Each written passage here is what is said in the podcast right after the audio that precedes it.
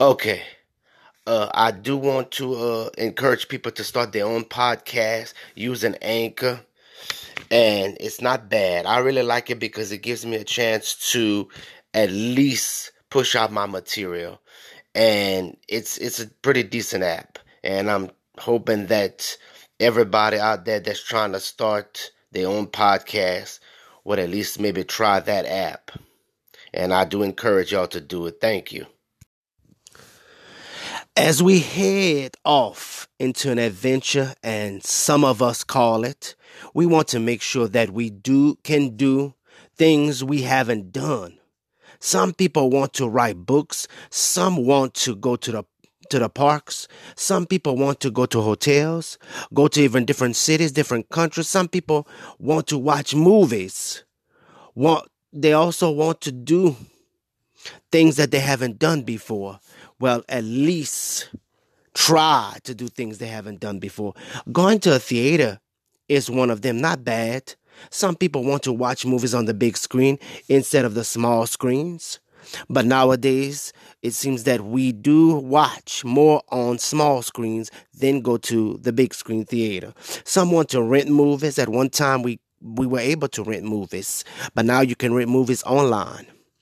That seemed like the best thing to do since some people now like going to different places, even different movie rental places where some of them can relax watching a good movie or film. Even going to a person's house, one of your friend's house, and watching a movie there, if they have cable or satellite, which is a good choice. That means that more movies that a person watch supposedly it shouldn't cause them to have relapse, right? But too much of anything it's not good at all. Well, it could be a family night if you're watching a movie. That would be a great weekend getaway. It could be the best thing in a person's life, even if you have to settle down and try to think of different things that you want to do in life. Or think of, should I say, different events Going to another city is good. Meeting new people, some people do that. Some people go on a plane and they fly to uh, another city or another country, and as they want to meet new people.